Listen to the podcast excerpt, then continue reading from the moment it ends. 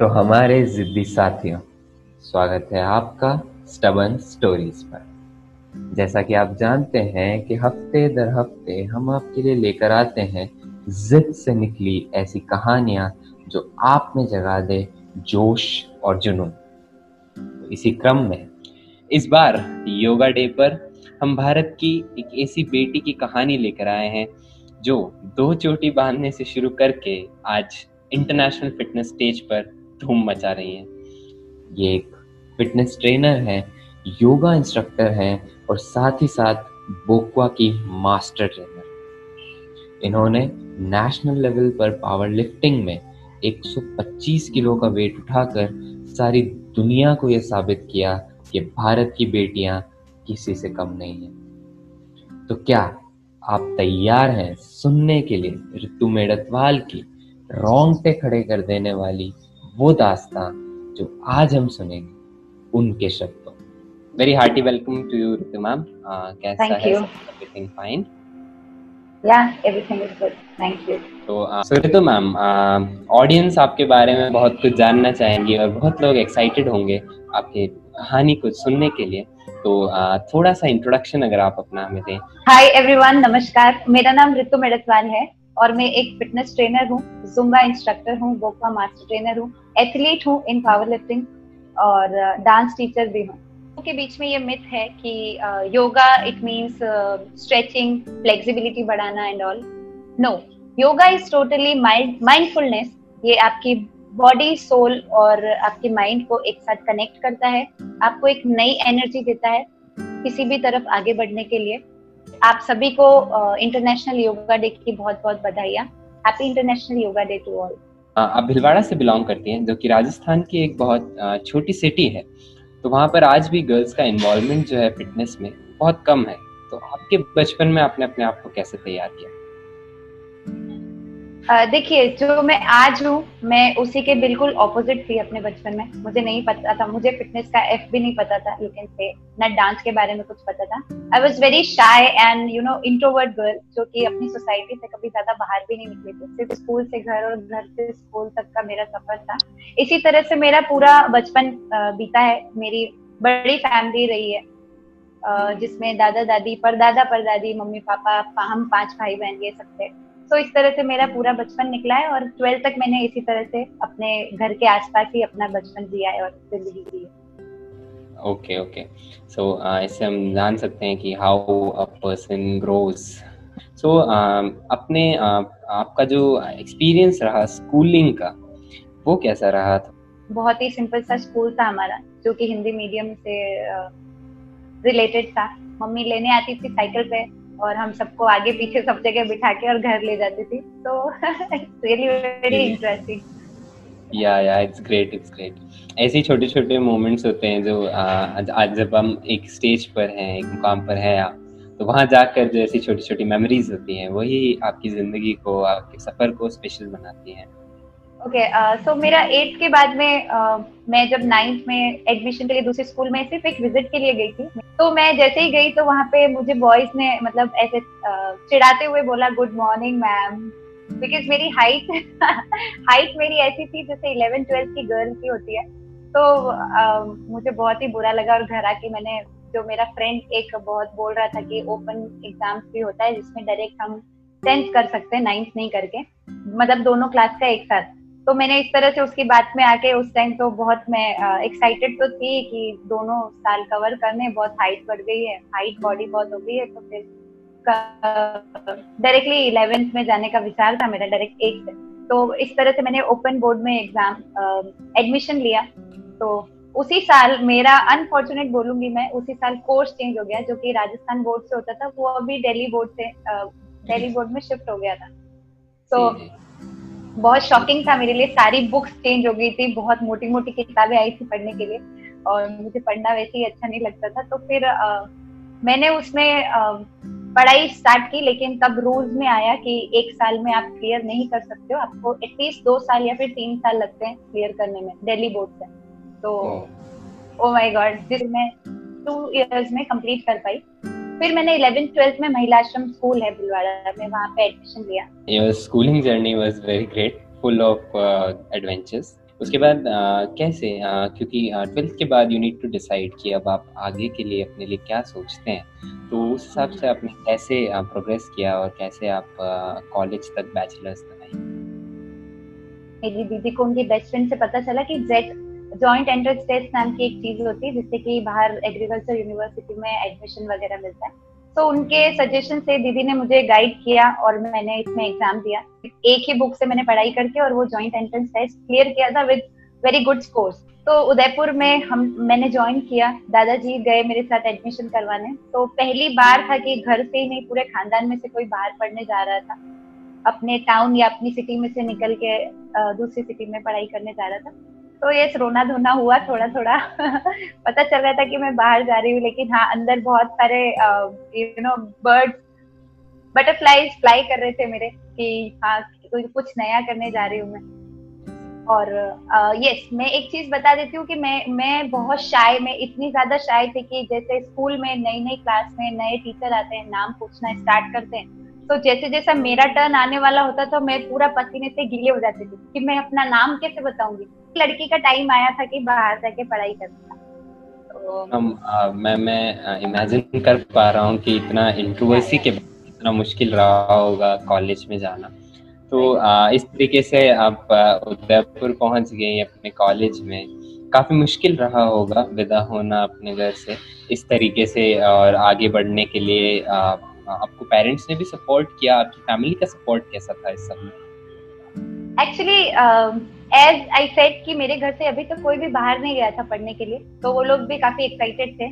uh, थोड़ा सा uh, ऐसा डर तो था कि लड़की है बाहर पढ़ने भेज रहे हैं लेकिन ठीक है फिर दीदी वगैरह सभी का इतना स्ट्रांगली सपोर्ट था सबका। सम्मिलित रूप से बोलूँगी कि मुझे जाने दिया। घर वालों ने कभी भी रोका नहीं इस चीज़ के लिए। को भी कोई ऑब्जेक्शन नहीं था कि क्यों पढ़ने जाना है बस इतना ही रखना है सब। तो यस मैंने आ, आ, फिर जाने का डिसीज़न सबका था। लेकिन हाँ मुझे पता था कि मुझे आगे की फाइट खुद से करनी है। कैंपस में जैसे ही आप पैर रखते हैं अपने कॉलेज के तो आप अपने अंदर एक नई सी एनर्जी फील करते हैं क्योंकि आप एक पूरी तरीके से नई लाइफ में पैर रखने वाले होते हैं। यस yes, कहीं ना कहीं सबकॉन्शियस माइंड में एक नया कुछ होने वाला है अपने साथ ऐसा फील हो रहा था मुझे। रियली नाइस तो कॉलेज के साथ में आ, अपना जो है वो घर भी बदल जाता है। तो आपकी हॉस्टल की जर्नी कैसी रही? Okay okay, so so, uh, आज जो मैं हूँ उसके बनने की शुरुआत मेरे हॉस्टल से ही हुई थी। तो सबसे पहले तो हॉस्टल में एक रूम मिला। तो नया बेड नई अलमारी, नया सब कुछ पढ़ने के लिए अलग सी टेबल तो मेरे लिए सब कुछ नया था। और फिर हम लोग सभी को इवनिंग में एक कॉल अनाउंस हुआ कि सबको फोर्थ ईयर जो सुपर सीनियर्स होते हैं, उनके साथ मीटिंग है। तो हमारा पूरा बैच दो चोटी बना के सलवार सूट और दुपट्टा इतना लगा के और उस मीटिंग के लिए पहुँचे। तो सबको बोला गया था कि आपको गर्दन ऐसे झुका के रखनी है उठानी नहीं है आपको गर्दन। कोई कुछ पूछे आपसे बात करे अपनी तरफ़ देखने के लिए बोले तभी आपको देखना है। So I was very scared that time कि यार क्या होने वाला है थोड़ा सा भी ऊपर देख लेंगे तो फिर तबाह हो जाएगा सब कुछ बर्बाद हो जाएगा। सुपर सीनियर्स के एक हॉल था हमारा उसके अंदर पहुँचे। तो so, सबने अपना इंट्रोडक्शन स्टार्ट किया। मुझे वैसा ही डर अंदर तितलियाँ उड़ रही थी मेरे पेट में गुड़गुड़ हो रही थी कि मेरा नंबर आने वाला है। और फिर सबके इंटरेस्ट पूछे गए सबकी हॉबीज पूछी गई तो आ, मेरा टर्न आया हॉबी का तो मैंने आ, कुछ याद नहीं आ रहा था तो मैंने ऐसे ही बोल दिया कि डांसिंग मेरा एक हॉबी है। तो उन्होंने ट्विस्ट सॉन्ग लगा दिया from the movie Love Aajkal that Saif Ali Khan वाला मूवी तो मैंने उस पर जम के डांस किया सब कुछ भुला के पता नहीं डर से किया या फिर मैं एक अच्छा मेरा रपो बन जाए इसके लिए। तो मैंने डांस किया सबको बहुत अच्छा लगा और तभी से मैं अपने बैच में और सीनियर्स के बीच में फ़ेमस हो गई कि एक लड़की आई है जो बहुत अच्छा डांस करती है बस। तो इस तरह से मेरा फ़र्स्ट मीटिंग हुआ। उनमें से फिर आ, कहते ना कि आ, आपको भीड़ में से कोई एक तो होता ही है जो आपके आपके हुनर को पहचान देता है। तो मेरे भी सुपर सीनियर्स में से एक सीनियर थी मिस नीतू चोपड़ा उनकी मैं बहुत थैंकफुल हूँ और आज तक भी रहती हूँ क्योंकि जो मैं आज हूँ उसकी बेस उन्होंने ही रेडी की है। हॉस्टल में और कॉलेज में एक अनाउंसमेंट हुआ क्लास में आके कि फ्रेशर्स पार्टी नाम की कोई चीज़ होती है जो फ्रेशर्स के लिए होती है। हम्म। तो इसकी प्रिपरेशन करनी है आपको। सो so, हॉस्टलर्स में ये जिद थी कि मिस फ्रेशर्स तो बननी चाहिए तो हॉस्टल से ही होनी चाहिए। रैगिंग तो होती ही थी उसके साथ जो एक्स्ट्रा टाइम बचता था उसमें वो प्रिपरेशन करवाते थे। डांस आपको प्रिपेयर करके उनको दिखाना है। अपना इंट्रोडक्शन कैसे दोगे? किस तरह के क्वेश्चंस आ सकते हैं? क्या एक्स्ट्रा करिकुलर एक्टिविटीज़ होनी चाहिए? ये सारी उन्होंने हमारे अंदर यू कैन से कि उन्होंने एक नींव डालना स्टार्ट किया। आ, आ, ऐसा लगता है आपको कि कहीं ना कहीं यही वो मीटिंग्स थी या यही वो कॉल्स थी जिन्होंने कहीं ना कहीं आपके अंदर इतना कॉन्फिडेंस बिल्ड किया? या सो फ्रेशर्स पार्टी का जो स्टेज था वो फ़र्स्ट टाइम किसी भी तरह का स्टेज में फाइट करने के लिए उतरी थी। तो बहुत सारे कॉम्पिटिशन थे उसमें और वही बेसिक इंट्रोडक्शन से लेके स्टेज पे लाइव क्वेश्चन आंसर आपको जब टीचर्स आ गए सामने बैठ के पूछ रहे होते हैं। तो it was a uh, big big big experience for me तो इस तरह से मैंने फ्रेशर्स पार्टी अपनी अटेंड की। उस ये कॉलेज की जर्नी बहुत एडवेंचरस स्टार्ट हो गई थी। शुरू से ही मैं बोलूँगी जो भी हॉस्टल की लाइफ जो मैंने बताई वहीं से। तो एडवेंचर अभी और आने थे और आ ही रहे थे। मेरी लाइफ में। तो इस तरह से मेरी एक सीनियर थी मिस नीतू उन, उन्होंने मुझे सपोर्ट किया और ना केवल डांस में, बल्कि बहुत सारी चीज़ें थी जो कि मैं, जैसे कि डिबेट ले लो तो इंटर कॉलेज में पहले मैंने जीता और फिर उन्हीं की हेल्प से मैंने इंटर यूनिवर्सिटी भी मैंने विन कर लिया, जो कि हमारे यूनिवर्सिटी में एट कॉलेजेस थे और उसमें बहुत दिग्गज, बोल सकते हैं कि बहुत दिग्गज डिबेटर्स थे उसमें उन सबको मैंने पछाड़ा था और मैं वहाँ पे really really great क्योंकि मतलब आप बात करने में भी मतलब आपने जैसा बताया कि झिझकती थी लोगों से। और वहाँ से आप स्टेज पर इतने बड़े बड़े डिबेटर्स को आपने पछाड़ा। I am really glad I am very very happy कि आपने ऐसा कुछ अचीव किया। दैट वाज रियली नाइस जी फिर आगे कैसे बनिया डांस कॉम्पिटिशन इतने टफ होने लग गए थे कि मुझे परफॉर्म अच्छे से करना था, किसी थीम बेस्ड करना था, कुछ हटके करना था। तो मैं डांस सीखने के लिए मैंने एक टीचर थे मिस्टर गॉडविल सर उनको मैंने फाइव हंड्रेड रुपीज़ पे करके और फिर वो डांस सीखा था। तो उसी से फिर हमने दिमाग लगा के कहीं ना कहीं लोगों को सिखा के बच्चों को सिखा के परफॉर्मेंसेस सिखा के उसी सॉन्ग से मैंने फाइव थाउज़ेंड भी बनाए थे। तो इट वाज रियली ग्रेट क्योंकि एक सत्रह अठारह साल के इंसान के लिए अपनी शुरुआत में इस तरीके से कमा लेना बहुत ही बहुत ही अच्छा है। डांसिंग के साथ आपने शुरू किया तो कॉलेज में और बहुत सारी एक्टिविटीज़ होती हैं जो आपके आसपास होती हैं। तो कैसे आपने सब चीज़ों के साथ इंटरेक्ट किया और अपने आप को डिस्कवर किया? जैसे ही कॉलेज में एंटर होते हैं, आपको एनसीसी या एनएसएस में से कुछ भी एक चूज़ करना होता है। मैंने एनसीसी को ज्वाइन किया। I was air wing cadet तो स्टार्टिंग से ही एनसीसी ज्वाइन करते ही मेरा फोटे बोलते हैं कि इंटरेस्ट था, वो मार्चिंग में ज़्यादा था। कॉलेज में धीरे धीरे नोटिस निकला कि आरडीसी करके भी एक कैंप होता है। तो इस तरह से फोर मंथ्स का कंप्लीट एक जर्नी थी, जिसमें ही स्टेट के जो कंटेस्टेंट्स हैं, उनसे फाइट करके और फिर आपको मौका मिलता है आरडीसी कैंप में सेलेक्ट होने का। तो यहाँ तक की जर्नी मेरे लिए बहुत एडवेंचरस थी बहुत नया सीखने को मिला। बहुत मैंने अपने जो आर्मी के जो ऑफिसर्स होते हैं उनसे मार भी खाई थी। राइफल ड्रिल मैंने सीखी थी। ये या रियली दस किलो बीस किलो की राइफल लेके आपको बहुत लंबा लंबा ड्रिल करना होता था। तो जयपुर में हमारी ये टफ ट्रेनिंग चली थी। तो इस तरह से हम आगे बढ़े। फिर एक दिन आया जब दिल्ली कैंप में एंटर होना था। जो सिलेक्टेड कैंडिडेट्स थे राजस्थान में से राजस्थान कॉन्टिजेंट बन के वो दिल्ली के लिए रवाना हुए हम लोग दिल्ली कैंप में पहुँचे। ये राजपथ पे सिलेक्ट होना ये कोई स्पून फीडिंग नहीं था मेरे लिए। ये बहुत ही बेसिक से लेके बहुत बहुत स्ट्रगलिंग रहा। क्योंकि ये जो मैं बता रही हूँ आपको कि मैं राजपथ पे सिलेक्ट हो गई इससे पहले ही स्टेट वाइज सबकी प्रैक्टिस जो होती थी रात को दो बजे उठ के और दिल्ली के इतनी सर्दी में सर जनवरी की सर्दी आप इमेजिन कर सकते हैं कि दिल्ली की सर्दी कैसी होती है। तो रात को दो बजे हमें उठा दिया जाता था और, और जल्दी से रेडी सब कुछ पिनअप और जूड़ा एंड ऑल सारा यूनिफॉर्म पहन लेना और ये सब। तो वो जो आर्मी जैसे बूट्स हमारे होते थे एनसीसी के उसी में सो जाया करते थे और दो बजे उठ के वापस प्रैक्टिस में चले जाया करते थे क्योंकि इतना टाइम नहीं होता था आपके पास। तो इस तरह से वहाँ पे आपको कमांड देनी है दो बजे। अब आप सोच लो सर्दी है आप सो के उठ के आए हो और गला जाम है सर्दी की वजह से। और अगर आपकी आवाज़ नहीं निकली तो आपको पीछे से इतनी पतली सी छड़ से बाँस की लकड़ी से पड़ती थी मतलब पिटाई लगती थी आपकी तो ऑटोमेटिकली वो आवाज़ निकालनी होती थी निकालनी तो इस तरह से फाइनली दिन आया कि राजपथ पे सिलेक्ट होने का। मैंने अपना जो मैं बेस्ट दे सकती थी उस तरह से बेस्ट दिया एंड आई वाज सिलेक्टेड वहाँ पर सिलेक्ट ही नहीं हो पाया है आपके पूरे स्टेट से और वहाँ पे आप ऐसा एक सीट अचीव करें और इतना बड़ा अचीवमेंट कि आप राजपथ पर चलने वाले हैं, जहाँ पर भारत की जितनी भी बड़ी डिग्नेटरीज हैं, हमारे प्राइम मिनिस्टर थे, हमारे जो प्रेसिडेंट थे, वो सब वहाँ पर प्रेजेंट रहे होंगे उस वक्त। I am really impressed by that fact कि आप वहाँ तक पहुँच सकी। तो वो कैसा, जो कुछ घंटों का जो आपका सफ़र रहा होगा, जो सुबह का, उसके बारे में कुछ बताइए। अभी तक सिर्फ़ स्टेट वाइज प्रैक्टिस हो रही थी। अब इंडियन एनसीसी की प्रैक्टिस होती थी राजपथ पे। वो भी सेम दो बजे उठा के और जाना। और अभी तक जो प्रैक्टिस चल रही थी उसकी जस्ट दो गुना ज़्यादा वो टॉर्चर था। उससे भी आगे उससे भी आगे कुछ हो सकता है ये इमेजिन करना मेरे लिए मुश्किल है। फिर राजपथ पे आपका सफ़र कैसा रहा? वो मेरे लिए एक ऐसी ऐसा एक्सपीरियंस है जिसको मैं जब भी याद करती हूँ I got goosebumps really because एक ऐसा सिनारियो था एक ऐसा एनवायरमेंट था वो छब्बीस जनवरी का जो तो डिफरेंट डिफरेंट कॉन्टिजेंट्स थे। आर्मी का अलग बीएसएफ के जवान थे हमारे आगे uh, जो मार्चिंग करने वाले थे वो। तो उनकी स्किल्स तो एज यू नो कि बहुत आउट ऑफ़ द वर्ल्ड थी क्योंकि वो हाईली ट्रेन लोग हैं। तो इस तरह से मैं ऊपर अपने फाइटर प्लेन्स देख रही थी आसमान में क्योंकि अभी तक सिर्फ़ टीवी में देख रहे थे। तो वो कलर उड़ाते हुए वो आ, वो सारी चीज़ें।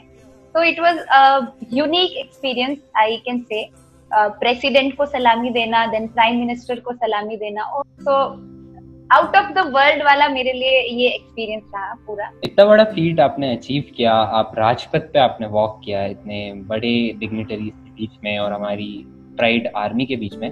तो इसके साथ में अपने इस जर्नी के साथ में स्टडीज़ को कैसे मैनेज किया? स्टडीज़ का ऐसा था कि मेरे लिए वहाँ पहुँचते एक चैलेंज रेडी था कि मुझे दो सेमेस्टर के एग्ज़ाम एक साथ देने थे।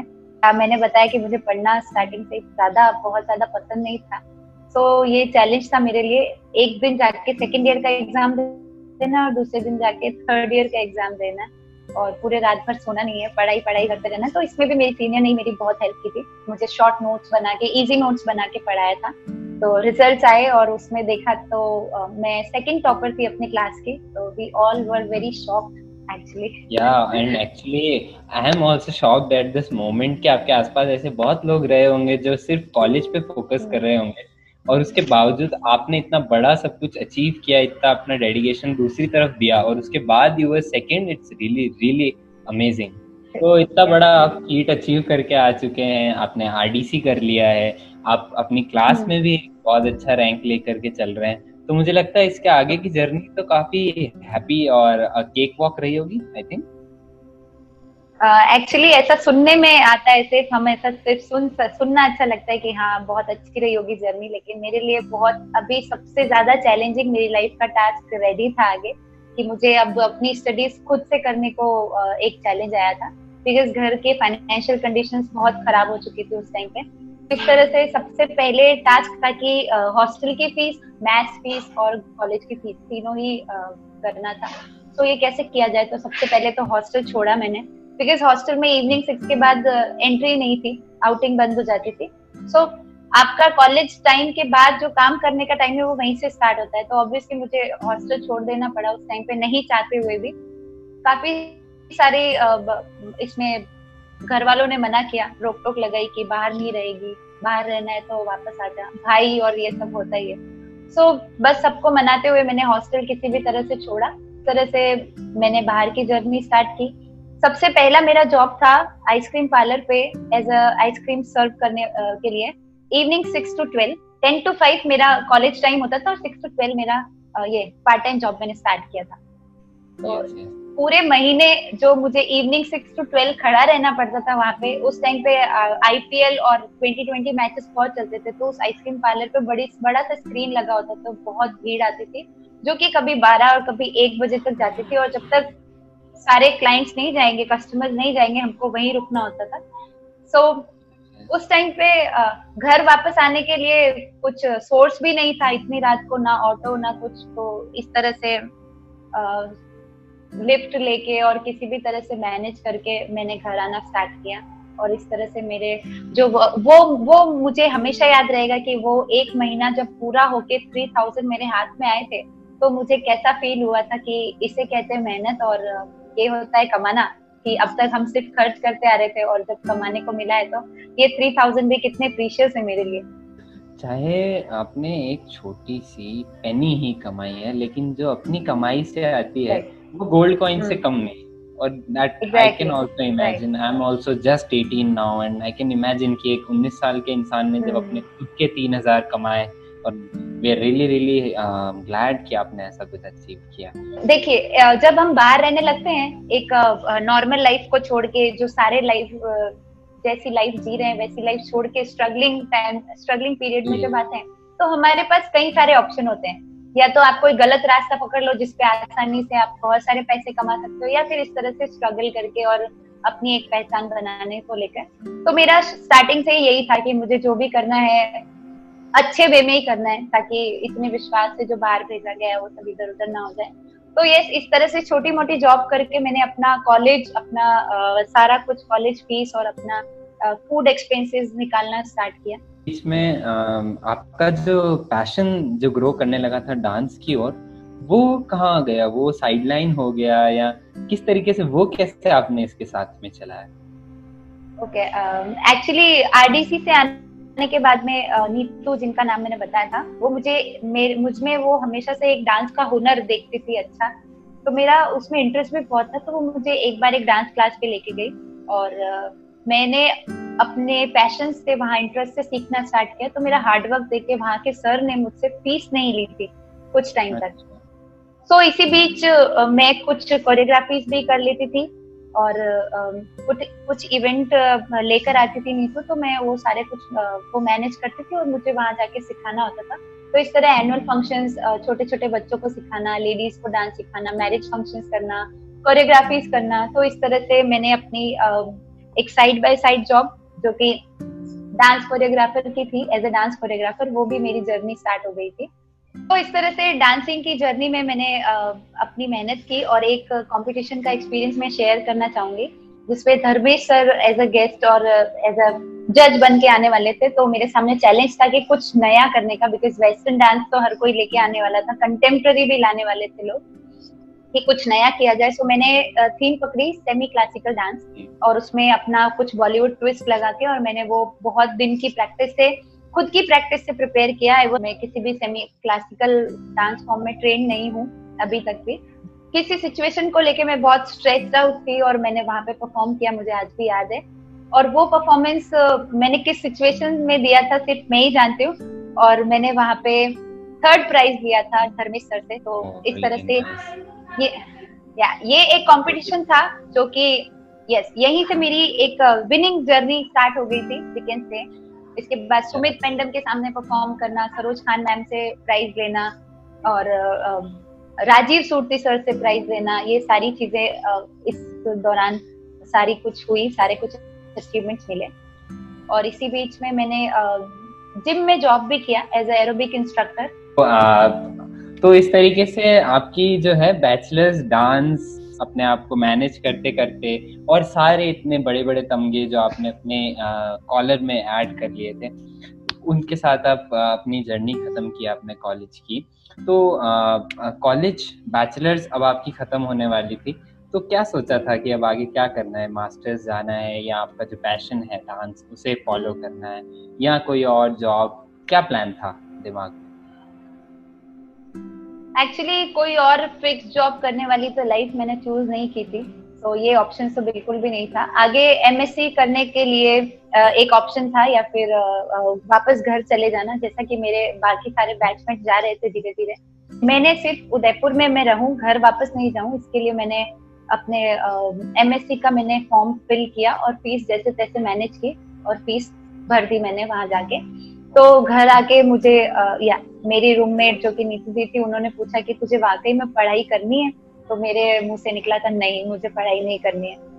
तो इसी डांसिंग फ़ील्ड में आगे बढ़ने के लिए हमने जो सुमित पेंडम एक कंपटीशन में एज ए जज बन के आए थे तो उन्होंने सारा कुछ उनके बारे में सुना, कहीं से पता किया, वाया वाया कनेक्शन से तो वो जगह थी वडोदरा। और। वडोदरा को एज ए डांस या एज ए डांस करियर चुनने का रीजन ये भी था क्योंकि वडोदरा एक ऐसी सिटी है जहाँ से हर एक dance competition dance reality show में आ, कोई ना कोई पार्टिसिपेंट होता ही है वडोदरा से। तो इस इसको लेके हमने डिसाइड किया कि हम आगे मूव ऑन करेंगे वडोदरा सिटी में। सो वडोदरा में हम लोग पहुँचे। वहाँ पे मैंने सुमित पेंडम सर के अंडर में अपनी ट्रेनिंग लेना स्टार्ट किया। मुझे नहीं पता था कि मैं सिर्फ़ उनसे सीखने जा रही हूँ और मुझे इतने लोगों से सीखने को मिलेगा। वहाँ पे सुशांत खत्री भी थे सिखाने के लिए संतुष्ट कंसारा भी थे निधि पटेल भी थी। ये सारे लोग डीआईडी फेम थे मतलब डांस इंडिया डांस से कहीं ना कहीं से आए हुए थे बड़े बड़े रियलिटी शो थे तो वो लोग वहाँ पे ट्रेनिंग देते थे। तो अब तक जो मैं डांस सीखती आ रही थी और अब जो मैं सीखने वाली हूँ इसमें बहुत बहुत बड़ा डिफरेंस आने वाला था। जिसको it's like a professional training in dancing ओ तो कैसे आपने कोप अप किया? जैसे कि एक छोटा छोटा मतलब जैसे जैसे जो नॉर्मल डांसिंग होती है वो आपने शुरू किया था और वहाँ से फिर इतना प्रोफेशनल में आप सीधा आ गई तो वहाँ आपकी कैसी जर्नी रही अकेडमी में? Actually it's like back to basics for me क्योंकि डांस के बेसिक्स अभी तक नहीं सीखे थे वो यहाँ से मेरे स्टार्ट हुए। यहाँ पे मैंने बेसिक्स से स्टार्ट किया सीखना। जो कि बहुत बहुत यूजफुल लगता है मुझे। आज भी बहुत काम आता है वो अगर मैं किसी को सिखाती भी हूँ तो। सो so, इस तरह से मैंने स्टार्ट किया। काफ़ी सारे रोड शोज़ किए क्लास के साथ में ही क्लास के लोगों के साथ में टीचर्स के साथ में। इसी के साथ मैंने डीआईडी जैसे बड़े कंपटीशन और डांस प्लस जैसे बड़े कॉम्पिटिशन में ऑडिशन देना स्टार्ट किया। और मैं जो हम जो हम टीवी में डायरेक्टली ऑडिशन राउंड देखते हैं उससे पहले तीन राउंड होते हैं तो वो जो तीन राउंड होते हैं उसके दो राउंड क्लियर करके मैं तीसरे में पहुँची थी। थर्ड राउंड में आपको पूरी प्रोडक्शन टीम मिलती है जिसके पंद्रह से बीस मेंबर्स उस हॉल में बैठे होते हैं। वो आपकी पर्सनालिटी से लेके आपके एटीट्यूड आपका ड्रेसिंग आपके स्टेप सिलेक्शन से लेके सब कुछ को जज करते हैं। सो so, मैं कहीं ना कहीं वहाँ से मैं आउट हो गई। सो so, इस तरह से मेरी डांसिंग जर्नी एक स्टार्ट हो गई थी।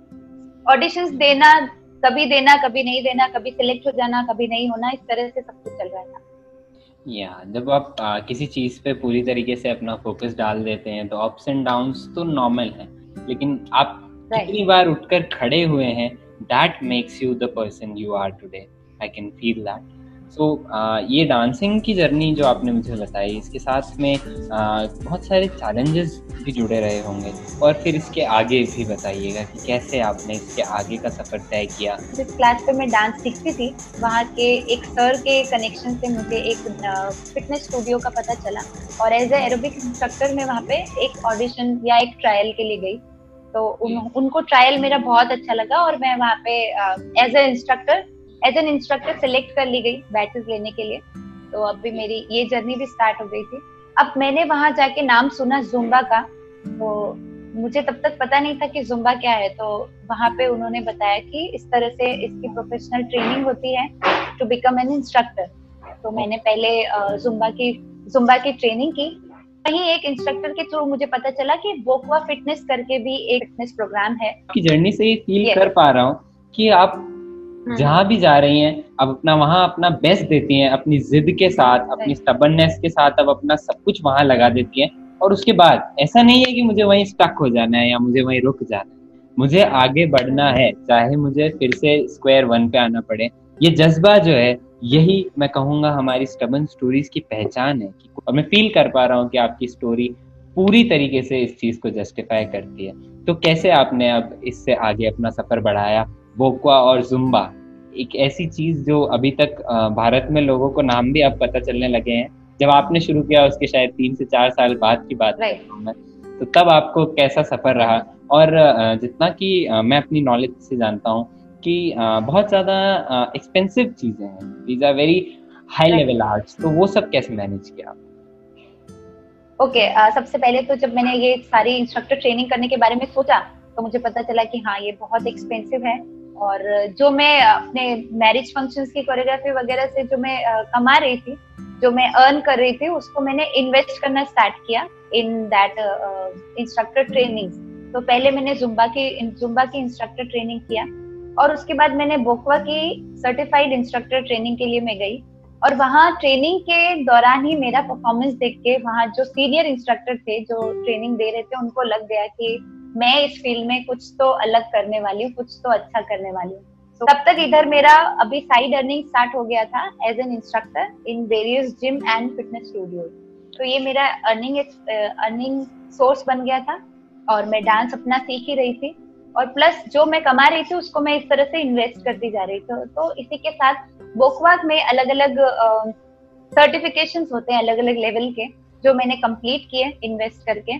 Level two step in up punch and strike tone and four and all फिर एम्बेसडर ट्रेनिंग किया तो ये सब का एक्सपेंस मिला के वन लाख के करीब हो गया था। तो oh, जैसे one lakh rupees investing it completely on yourself and you are just rookie अभी आप ऐसा कुछ नहीं है कि आपका बहुत ज़्यादा नाम है कि लोग आप आप जैसे ये पैसा इन्वेस्ट करेंगे और आप उस चीज़ को लेकर के आगे बढ़ जाएँगे या आपको वो पैसा रिकवर हो जाएगा इसकी हम्म। कोई गारंटी आपके साथ उस वक्त नहीं थी जैसा कि मैं फील कर पा रहा हूँ। और उसके बावजूद आपने इतना सब कुछ उसके अंदर इन्वेस्ट किया दैट्स वेरी वेरी ग्रेट तो वो सब आप लोग आपने जब इन्वेस्ट किया तो आ, कैसे आपने उसको रिटर्न्स अपने ग्रैप किए? हम लोगों को मेरे साथ वालों को मुझे कहीं ना कहीं पता था कि ये हम वापस रिकवर कर देंगे। और यही सारी चीज़ें थी जिन्होंने मुझे फिटनेस फ़ील्ड में एंट्री दिलवाई मैं एज एन फिटनेस इंस्ट्रक्टर मुझे पहचान मिली। एज एन ग्रुप इंस्ट्रक्टर अभी तक मैं चल रही थी। तो इस तरह से यस सीखना लोगों को सिखाना और उनकी हेल्थ बनाना ये अभी मेरा मेन जॉब हो गया था। इसी के साथ डांसिंग थोड़ा सा साइड होने लगा। बुकवा में आपका इंटरेस्ट जो है वो आ, मुझे लगा कि आ, काफ़ी ज़्यादा रहा। तो बुकवा में आपकी जर्नी कैसी थी? ऐसा बोलते हैं ना कि जब आपको किसी फ़ील्ड में अप्रिसिएशन मिलता है तो आप उसमें ज़्यादा अपना एफर्ट देने लगते हैं। सो so, सेम मैंने अपना हंड्रेड परसेंट देना स्टार्ट किया।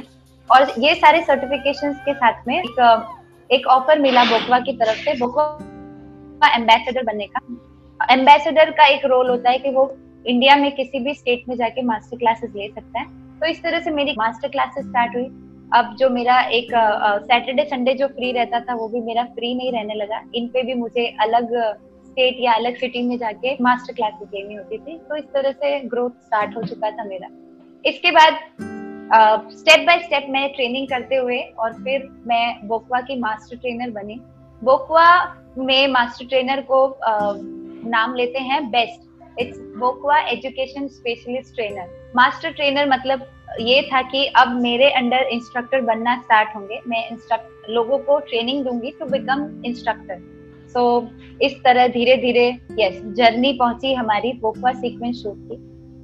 बोकवा सीक्वेंस शूट क्या है? एक्चुअली हम जो लोगों को सिखाते हैं एज अ बोकवा इंस्ट्रक्टर और एम्बेसडर लोगों को जो फिटनेस ट्रेनिंग देते हैं उसके लिए हमारे पास मंथली वीडियोस आती है। बोकवा ब्रांड की तरफ़ से। तो ये ये सीक्वेंस शूट अब होने वाला था इंडिया में। तो वैसे ही हमारे पूरी इंडिया के लिए अच्छी अपॉर्चुनिटी आई थी। और फिर इसमें पूरे इंडिया से कुछ ऐसे सिलेक्टेड कैंडिडेट्स कुछ ऐसे सिलेक्टेड मास्टर ट्रेनर्स को ही बुलाया गया जो कि बहुत क्वालिफाइड थे, जिनको इस फ़ील्ड में बहुत नॉलेज था और जिनके डांसिंग स्किल्स बहुत अच्छे थे। तो I was one of them तो उन सबके बीच में मैं भी एक सिलेक्ट हुई थी। तो मैं भी सीक्वेंस शूट के लिए पहुँची। अभी तक अगले सिक्स मंथ तक ये ये किया गया है कि जो लीडर होगा जो उसमें लीड करता है वो एक फॉरेन इंस्ट्रक्टर रहेगी और हम सब उसको पीछे फॉलो करेंगे इन सीक्वेंस शूट तो ये चलता रहा था. Yes yes. सो so, अभी हम लोगों की मेरी भी और बाकी स्टेट के मास्टर ट्रेनर्स की भी स्किल्स देख के बोकवा के जो क्रिएटर है मिस्टर पॉल मावी उन्होंने डिसाइड किया कि अब लीड भी ये लोग ही करेंगे. सो so, बोकवा का एक पर्टिकुलर फिटनेस फॉर्म है बोकवा टोन एंड फोर उसके लिए मुझे सिलेक्ट किया गया for leading that sequence shoot yes so मैं वहाँ पे सीक्वेंस शूट अब लीड करने वाली थी। तो जैसे ही ये न्यूज़ मिली, मुझे रात भर नींद नहीं आई कि अगली सुबह क्या करेंगे, किस तरह से कैमरा फेस करेंगे। अभी तक फॉलो करना यू नो फॉलो करना पीछे इजी होता है, थोड़ा इजी होता है, लेकिन आप आप ही को कमांड देनी है, आप ही को हैंडल करना है, आपको पूरे स्लॉट के पीछे पूरा ड्राइव जैसा एक स्लॉट है, उसको आपको हैंडल करके चलना है लीड करके चलना है, और वो भी ऑन कैमरा तो it was challenge for me बहुत एक बड़ा चैलेंज था मेरे लिए. रात भर में सो ही नहीं, सो ही नहीं पाई. पूरा मैं सोचते रही कि इसके बाद ये करूँगी, इसके बाद ये करूँगी. तो बहुत ही इंटरेस्टिंग था वो रात भी मेरे लिए. जो ऑन कैमरा आने से पहले एक ट्रायल होता है. तो वो ट्रायल ही मेरा इतना अच्छा था कि जो बोकवा के क्रिएटर सामने बैठ के देख रहे थे, वो मेरे पास आए और उन्होंने मुझे इस तरह से किया और बोला you were the best yes ये सुन के ही uh, मुझमें एक अलग सा कॉन्फिडेंस आ गया था और जब वो शूट हुआ तो इट वाज अमेजिंग तो बहुत ही बहुत ही अलग एक्सपीरियंस था वो कि आ, आज के बाद आपको वर्ल्ड वाइड दिखना है। जो भी बोकवा इंस्ट्रक्टर्स हैं उन सबके वीडियोस में उन सबके फोन्स में अब आप दिखाई देने वाले हो। तो इस इस चीज़ ने मेरी लाइफ को कि जो चीज़ आज तक फॉरेनर्स करते आ रहे हैं और आपकी स्किल्स ने। आपने प्रूव किया हम्म। कि इंडियंस भी उस लेवल के क्वालिफिकेशंस पे हैं कि वो भी लीड कर सकते हैं दैट वाज रियली नाइस और to be patted on the back by the creator of the art form that you are doing that's really great and can you share the name of the creator Yeah, uh, Bokwa creator was uh, Mr. Paul Mavi. या या या it's really great कि आपको उनसे appreciation मिला actually एक और नाम शायद मैं मिस कर गई हूँ जो कि मेरे बोकवा सीनियर थे मिस्टर नीलेश पतनानी जिसके गाइडेंस से ही मैंने बोकवा की ट्रेनिंग भी की। उनके गाइडेंस में ही मैं फ़र्स्ट बीटी भी बनी। It means Bokwa training yes as an assistant जब आप अपने सीनियर ट्रेनर के साथ तीन ट्रेनिंग्स करते हैं तो फोर्थ से आपको पे होना स्टार्ट होता है from the brand from the Bokwa तो मैं वो पूरे इंडिया में फ़र्स्ट बीती थी बोकवा ट्रेनिंग जिसको कि ऑफिशियली पेड होना स्टार्ट हुआ था। You are the first official from whole of the country that's really really great क्योंकि yeah. आज हम uh, 1.5 बिलियन लोगों की कंट्री है और उसमें से एक अकेला होना that was really really great it was nice कि आप ऐसा कुछ अचीव uh, कर पाए और ये जस्टिफाई भी करता है कि आज हम लोग आज uh, आपके साथ इंटरव्यू पे हैं और uh, इससे आगे भी आपकी कहानी को सभी के साथ शेयर करना चाहते हैं। तो उसका एक रीजन यही है कि आपकी इतनी लगन है, आपका इतना हार्डवर्क इसके अंदर लगा हुआ है। तो बोकवा में आपने जो है काफ़ी हाई पेडिस्टल्स तक आप पहुँच गई हैं। तो इससे आगे का क्या प्लान है एक्चुअली इसके बाद मुझे बड़ोदरा और पूरे गुजरात में और काफ़ी जगह पे हैप्पी स्ट्रीट करके एक सोशल इवेंट होता है तो वहाँ से भी मुझे इनविटेशन मिला, वहाँ पे परफॉर्म करने का। Happy Street which is initiative by Times of India जो कि बहुत सारे स्टेट्स में और बहुत सारे बड़ी बड़ी सिटीज़ में uh, होता है हर संडे को। बोकवा परफॉर्म करना था बेसिकली तो बस यही से मेरे वी कैन से सेलिब्रिटी जैसी लाइफ की स्टार्टिंग हुई। वन डिजर्व्स टू बी अगर आप uh, इतना एफर्ट इसके अंदर डालते हैं किसी चीज़ के अंदर तो एक इंसान डिजर्व करता है कि उसे uh, उस ऊंचाई और उस uh, मुकाम तक ले जाया जाए, उसे अपनी ज़िंदगी में सभी जो कंफर्ट हैं, मिले। क्योंकि वो इतना स्ट्रगल करके आया है। उसके पैरों में वो चोटें आज भी ज़िंदा है तो क्यों नहीं उसके चेहरे पर वो मुस्कान? हैप्पी स्ट्रीट के साथ ही मैंने काफ़ी सारे जो नामी सेलिब्रिटीज थे, उनके साथ स्टेज भी शेयर किया है। जैसे सुशांत खत्री, उनके साथ कई सारी वर्कशॉप्स में, मैं गई हूँ। निधि पटेल, सुमित पेंडम संतोष कंसारा, इस तरह के काफ़ी सेलिब्रिटीज के साथ मैंने परफॉर्म करके उनके साथ स्टेज भी शेयर किया। हम इतनी अच्छी सेलिब्रिटी फेस वैल्यू होने के बाद, लोगों में इतना अप्रिशिएशन मिलने के बाद, अगला आपने क्या किया? हम बहुत उत्सुक हैं आगे जानने के लिए। एक्चुअली कुछ नया करने की चाह थी दिल में फिर से तो बोकवा के साथ साथ फिर मुझे अपने ही फ्रेंड जोन में एक गाइडेंस मिला कि मुझे रेजिस्टेंस ट्रेनिंग भी करनी चाहिए। तो मुझे हमेशा से ही किसी भी चीज़ को स्टार्ट करने से पहले उसके रूट्स उसके बेसिक्स में जाना बहुत अच्छा लगता था। और मुझे हमेशा से सिखाया भी यही गया था कि हमेशा बेसिक से स्टार्ट करो। तो मैं अपने फ्रेंड्स के कनेक्शन से मिस्टर ज्वलन भट्ट, जो कि आज भी मेरे फिटनेस फ़ील्ड में मेंटर हैं, उनके पास पहुँची। उन्होंने मुझे पूरा गाइड किया इस बारे में। He is the one only जो कि गुजरात से फ़र्स्ट फिटनेस फिटनेस फ़ील्ड में है, पिछले थर्टी फाइव ईयर से।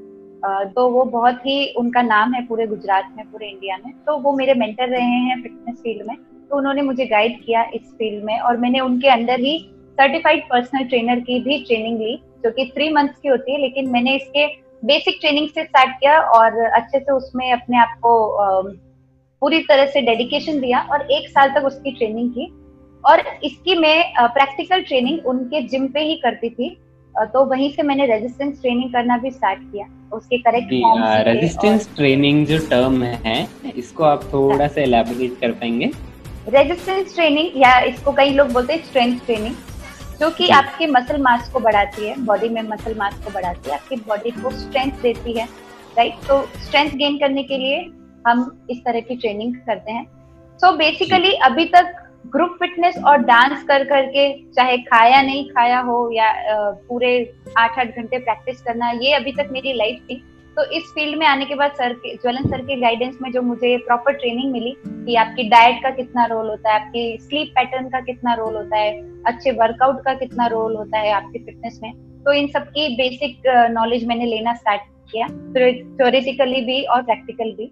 एक दिन ऐसा था कि मैं अपनी जुम्बा बैच लेके निकलने वाली थी एक जिम से लेकिन बहुत लेट हो गया था तो मैंने सोचा कि आज की ट्रेनिंग यहाँ से ही कर, करते हैं इसी जिम में। जी, तो वहीं जी. पे मैंने वेट उठा के और अपना जो नॉर्मल वर्कआउट है डेली का वो मैंने स्टार्ट किया।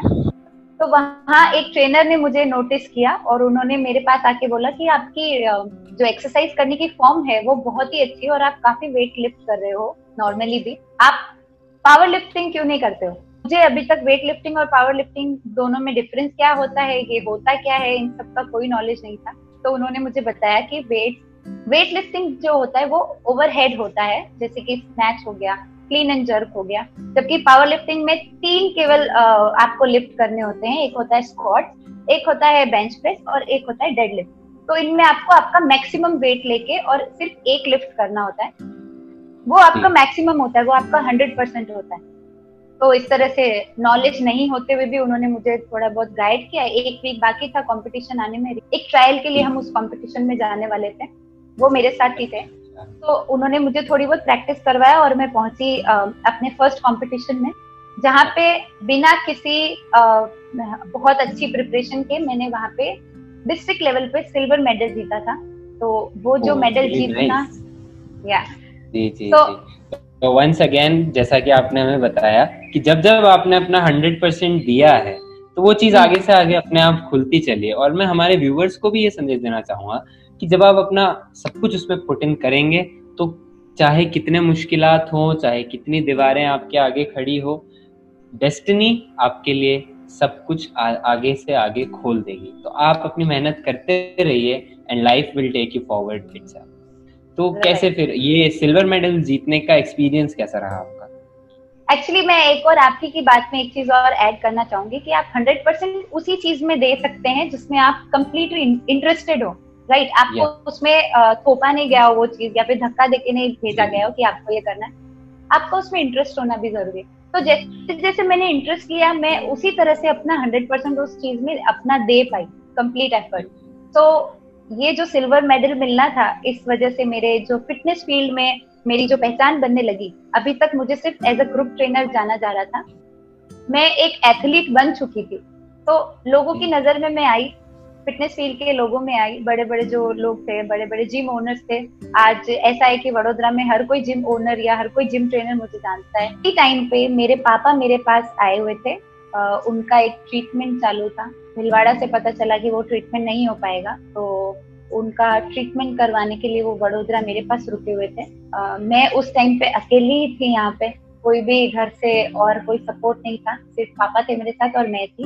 तो पापा का एक साइड में ट्रीटमेंट चल रहा था तो इसलिए पापा को एक महीना कम्प्लीटली रेस्ट मिला और हॉस्पिटल में एडमिट करवाया, उनके ब्लड यूनिट्स चढ़े। तो इस तरह से उनकी हेल्थ इंप्रूव हुई एक महीने में और इसी के ड्यूरिंग वो कंपटीशन था। तो पापा मेरे साथ कंपटीशन देखने भी आए थे। उस टाइम जब मैंने सिल्वर मेडल मिला तो पापा भी काफ़ी खुश हुए। हाँ, पापा अभी बहुत प्राउड करते हैं मुझ पर मुझे लगता है कि इसके साथ आपके लिए कुछ नए रास्ते ज़रूर खुल गए होंगे। तो इस तरह से पावर लिफ्टिंग जुम्बा बुकवा डांस ये सब कुछ तो था ही। उसके साथ ही एक नई अपॉर्चुनिटी आई मेरी लाइफ में जो कि थी इंटरनेशनली जाना। मुझे वियतनाम कंट्री से ऑफ़र आया तो मैंने हाँ कर दिया और जल्दी जल्दी वीज़ा और सारा कुछ अरेंजमेंट किया मैंने। ये। करीब एक साल का कॉन्ट्रैक्ट था। तो मैं यहाँ सब कुछ अपना वाइंड अप करके चली गई फर्नीचर जो भी uh, मेरे पास था वो सब कुछ बेच बुझा के मैं यहाँ से निकल गई थी। Because I was very sure कि मुझे नई अपॉर्चुनिटी मिलेगी। तो मैं वहाँ चली गई और मैंने वहाँ पे एज एज द कॉन्ट्रैक्ट मैंने वहाँ पे काम करना स्टार्ट किया वर्कशॉप्स लेना स्टार्ट किया और रेगुलर uh, बैचेस भी स्टार्ट किए। वियतनाम में मेरा सैलरी पैकेज बहुत अच्छा था। फैसिलिटीज़ भी बहुत अच्छी थी और लोगों को मेरी ट्रेनिंग मेथड भी बहुत पसंद आ रहा था फेम भी बन रहा था मेरा, लेकिन कहीं ना कहीं मेरी सोच ऐसी थी कि मुझे अपने आप पे और काम करना चाहिए, जो स्किल्स मेरी है, उसे मुझे और बढ़ाना चाहिए और पावर लिफ्टिंग में जहाँ मैं इतना आगे बढ़ रही हूँ तो वही मुझे कंटिन्यू करना चाहिए। तो इतनी ऐसी सोच रखते हुए मैं सारा पैसा और सारा कुछ छोड़ के वापस इंडिया चली आई और अपनी ट्रेनिंग पे फोकस करने लगी। ट्रेनिंग को ही मैं अपने कंटिन्यू करने लगी।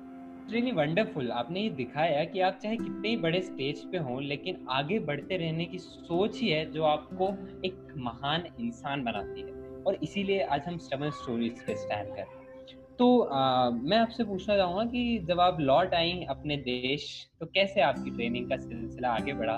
कैसी आपकी जर्नी रही है वहाँ से आज यहाँ पर यहाँ तक? तो वियतनाम से वापस इंडिया आने के लिए तो मैं वापस मैं इंडिया आ गई सोच विचार करके। लेकिन यहाँ पे आना और वापस से मेरे लिए फिर से सेटल डाउन होने जैसा था, क्योंकि मैं सारा कुछ वाइंड अप करके गई थी तो इससे सेटल सेटल डाउन करने में मुझे थोड़ा टाइम लग गया, लेकिन यस मुझे विश्वास था कि मैं कुछ नया करना चाहती हूँ तो इसलिए मैंने ये सोच रखते हुए इन चीज़ों से भी फोकस कर लिया और अपने लिए सब कुछ फिर से अरेंज कर लिया। थोड़ा टाइम ज़्यादा और थोड़ा मनी ज़्यादा लगा, लेकिन सब कुछ हो गया। और फिर मैं फिर से अपनी ट्रेनिंग में फोकस करने लगी। इसी के ड्यूरिंग मैंने एक चीज़ नई स्टार्ट की जो न्यू न्यू ईयर रेजोल्यूशन बोल सकते हैं उसको। मैंने 365 डेज़ फिटनेस चैलेंज लिया उसमें मुझे इंस्टाग्राम पे डेली एक वीडियो अपलोड करनी है फिटनेस रिलेटेड हम इतनी अच्छी जर्नी के चलते हुए बीच में एक नया ऑब्स्टेकल सभी फिटनेस से रिलेटेड लोगों के लिए आ गया है कोविड 19 जो कि शायद सभी के लिए एक नया चैलेंज है। आपके लिए ये चैलेंज कितना मुश्किल है?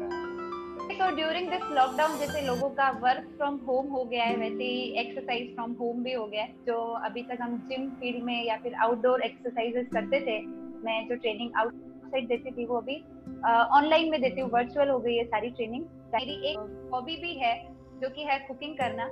तो मैंने कुकिंग की जो, मैं जो कुछ भी पकाती हूँ अपने लिए हेल्दी रेसिपीज़ उसकी मैं फ़ोटो क्लिक करके और फिर अपनी स्टोरी पे रखती हूँ। तो लोग इससे काफ़ी इंस्पायर होते हैं इससे भी। तो काफ़ी सारे लोगों ने मुझे इंक्वायरीज डाली कि आप क्यों नहीं अपनी जो हेल्दी रेसिपीज़ बनाते हो, इसी को आप हमारे लिए भी बनाओ। लेकिन मैंने अभी तक इसके बारे में सोचा नहीं था, लेकिन ये सारी इंक्वायरीज जब आने लगी क्वेरीज आने लगी तो मैंने सोचा कि क्यों ना मैं जो हेल्दी रेसिपीज़ बनाती हूँ, वो लोगों के साथ भी शेयर करूँ। तो फिर मैंने इस पे वीडियोस भी बनाना स्टार्ट कर दिया है और अब मैं अपना एक न्यू वेंचर स्टार्ट कर रही हूँ इसी के चलते, जो कि है smart meals from Ritu's kitchen तो मैं उनके लिए भी वो चीज़ें बना के और उनको प्रोवाइड करना चाहती हूँ। ये एक अर्निंग सोर्स नहीं है, बस ऐसे ही मेरी हॉबी है तो हेल्दी हॉबी है, जिसको मैं लोगों के साथ शेयर करने वाली हूँ। तो मैम आपकी जर्नी आज तक की भी इतनी शानदार रही है तो इससे आगे व्हाट्स नेक्स्ट अगला क्या आने वाला ओके सो जैसा कि मैं अपने फ़ील्ड में हंड्रेड परसेंट अपना एफर्ट दे रही हूँ तो मेरा नेक्स्ट यही है कि मैं अपनी फिजिक को अच्छा करूँ जिससे कि लोग जो इंस्पायर हो रहे हैं अभी, और भी लोग मुझसे जुड़े, और भी इंस्पायर हों, और एक अच्छी अपॉर्चुनिटी मुझे मिले, एक अच्छा प्लेटफॉर्म मुझे मिले अच्छा सपोर्ट मुझे मिले, जिससे कि मैं ये सारी चीज़ें कंटिन्यू करूँ, और भी अच्छे लेवल पे करती रहूँ। जैसे मैं अपने कॉम्पिटिशन पे तो फोकस कर ही रही हूँ कॉम्पिटिशन में पार्टिसिपेट करती हूँ और फिटनेस फ़ील्ड में भी एक्टिव हूँ अपडेटेड हूँ। इसी के साथ मैं चाहती हूँ कि मैं लोगों को और ज़्यादा मोटिवेट करूँ, एक मास लेवल पे जाके लोगों के साथ कनेक्टेड रहूँ। तो फिटनेस जो कि मेरा प्रोफेशन है तो ये अभी सिर्फ़ प्रोफेशन नहीं रह के जिसमें कि नेम फेम मनी ये सब कुछ होता है, वो मेरा वो मेरे लिए एक पैशन बन गया है। ये मेरे लिए कैंपेन की तरह हो गया है, जिसमें कि मैं और आगे बढ़ूँ, एक बड़े लेवल पे जाके नए ब्रांड्स को ज्वाइन करूँ, नए और मैं लोगों तक इस अप्रोच को पहुँचाऊँ। फिटनेस को एक बड़े लेवल पे ले जाना, लोगों को बड़े लेवल पे मोटिवेट करने के लिए ज़रूरी है कि एक बड़ा अप्रोच मैं ज्वाइन करूँ, बड़ी अपॉर्चुनिटी को ज्वाइन करूँ, बड़े ब्रांड्स के साथ कोलाबरेट करके। इस चीज़ को आगे बढ़ाऊं। So I am just waiting for that big opportunity in my life कि जिससे, जिसके साथ मैं कोलाबरेट करके अपने टैलेंट के साथ साथ अपने इस फिटनेस रिलेटेड मैसेज को भी ज़्यादा से ज़्यादा लोगों तक पहुँचा तो मैम, आपने इतने सारे अचीवमेंट्स किए, आज आप फिटनेस फ़ील्ड का इतना जाना माना नाम है। तो एक जो आपकी ज़िंदगी का टर्न था एमएससी को छोड़ करके मास्टर्स को छोड़ करके, एक बिल्कुल ही अलग फ़ील्ड चुनना फिटनेस तो आ, क्या आपको लगता है कि क्या वो टर्न सही था क्या वो डिसीज़न सही था? कि आज वो आज आप सेटिस्फाइड हैं अपनी लाइफ से? ऑब्वियसली मेरे पास एक सीधा सीधा ऑप्शन था एमएससी और पीएचडी करके एक अच्छी पोस्ट पे एक अच्छी सी जॉब करना। और मेरे काफ़ी सारे बैचमेट्स वो कर भी रहे हैं आज। लेकिन एक चीज़ होती है ना कि सेल्फ सेटिस्फेक्शन नाम की भी एक चीज़ होती है। uh, मैं मुझे पता है मैं अगर उस फ़ील्ड में भी अपना हंड्रेड परसेंट देती तो मैं आज एक अच्छी पोजीशन पे अच्छे जॉब पे होती। लेकिन जहाँ तक सेल्फ सेटिस्फेक्शन की बात आती है, मैंने इस फ़ील्ड को चुना और आज मैं इसमें बहुत अच्छा कर रही हूँ, मेरा काफ़ी नाम है और मैं अच्छा खासा अर्न भी कर रही हूँ। आई एम रियली हैप्पी कि आज आप सेटिस्फाइड हैं अपनी लाइफ से and you are looking forward looking forward to things so आपके जैसे जो लोग हैं, जो आज एक सीधी सीधी लाइन को छोड़ के और एक नई फ़ील्ड चुनने वाले हैं वो आर्टिस्ट हो सकते हैं वो डांसर्स हो सकते हैं वो फिटनेस एथलीट हो सकते हैं कोई भी हो सकते हैं तो उनके लिए आपका क्या मैसेज देखिए, मैं भी जैसे जिस रास्ते से चल के आई हूँ, जिस फ़ील्ड को चुना है मैंने, अपनी एक सीधी लाइन को छोड़ के और अपने इंटरेस्ट को चुना मैंने, उसी तरह से मुझे पता है काफ़ी सारे लोग हैं और काफ़ी सारे लोग परेशान होके फ्रस्ट्रेट होके अगर कुछ अर्न नहीं कर पा रहे तो इस फ़ील्ड को छोड़ देते हैं और वो सीधी लाइन वापस पकड़ लेते हैं या फिर डिप्रेस हो जाते हैं। तो मैं सबको यही बोलना चाहूँगी कि देखो, जिस चीज़ में आप, जिस काम में इंटरेस्ट रखते हो, जो आपका पैशन है अगर आप उसको फॉलो करते रहोगे हंड्रेड परसेंट आप उसमें अपना एफर्ट लगा दोगे with your mind effort also तो आप उस चीज़ को अचीव कर जाओगे। अब भी नहीं कर पाओगे, लेकिन एफर्ट्स के साथ आप उसे एक ना एक दिन अचीव कर लोगे। अपॉर्चुनिटी आपके सामने चलकर आएगी, लेकिन उसके लिए ज़रूरी है आपका उसमें अपना इंटरेस्ट बनाए रखना फोकस बनाए रखना, और अपने एफर्ट्स को नहीं छोड़ना। ये तीनों चीज़ें बहुत बहुत इंपॉर्टेंट है। It's really great, and that is what we stand for. We are here as stubborn stories. हमारा justification हमारा फाउंडेशन ही यही है कि go forward whatever comes in your way whatever stops you from being what you are उसको हटाइए उसको तोड़ दीजिए बिखेर दीजिए अपनी स्टबननेस के साथ अपनी जोश के साथ और आगे बढ़ते रहिए रुकिए नहीं लौटिए नहीं अगर आपने कोई डिसीज़न ले लिया है तो कदम पीछे बढ़ाने का सवाल ही नहीं उठता। यही हमारा मैसेज है आपके लिए। कई लोगों को मैंने देखा है कि आ, अपना फ़ील्ड ऑफ़ इंटरेस्ट छोड़ देते हैं फ्रस्ट्रेट होके। तो ऐसे में मैं लोगों को बोलना चाहूँगी कि ऐसे कई सारे आपके सामने फेजेस आएँगे जिसमें आपके पास रिसोर्सेज खत्म हो गए हो या फिर रिसोर्सेज नहीं हो। तो ऐसे में आपको उन लोगों की तरफ़ देखकर अपने आप को आगे बढ़ाना चाहिए उठाना चाहिए फिर से। जो कि नीचे तबके में रह तबके के लोग हैं और जो जिनके पास बिल्कुल भी रिसोर्सेज नहीं है। सो so, अपने माइंड को स्ट्रांग बनाइए और अपने आप को जितना है आपके पास जो भी चीज़ें हैं उन्हीं के साथ आगे बढ़ाइए। क्योंकि अपॉर्चुनिटीज़ आपको आगे से आगे मिलती जाती है लेकिन ज़रूरी है आपको उसमें इंटरेस्टेड होना और अपना फोकस बनाए रखना। Thank you so much stubborn stories कि आपने मेरे टैलेंट को पहचाना और मुझे चुना लोगों को इंस्पायर करने के लिए। मैं ऐसी आशा करती हूँ कि काफ़ी लोग ये आपका जो पेज है स्टबन स्टोरीज का जो इनिशिएटिव है, इतना अच्छा वो काफ़ी लोगों तक पहुँचे। और मैं तो चाहूँगी कि हर एक हर एक इंसान तक ये चीज़ पहुंचनी चाहिए, क्योंकि हमारे यूथ को, हमारे देश को, हमारे देश की जनता को या सभी को, हर किसी को आज मोटिवेशन की ज़रूरत होती है। और ऐसे मोटिवेशन से ज़्यादा कुछ नहीं होता है, जो कि एकदम नीचे से उठ के ऊपर के लेवल तक आते हैं। So that's the real motivation actually So thank you so much for whole team. Thank you.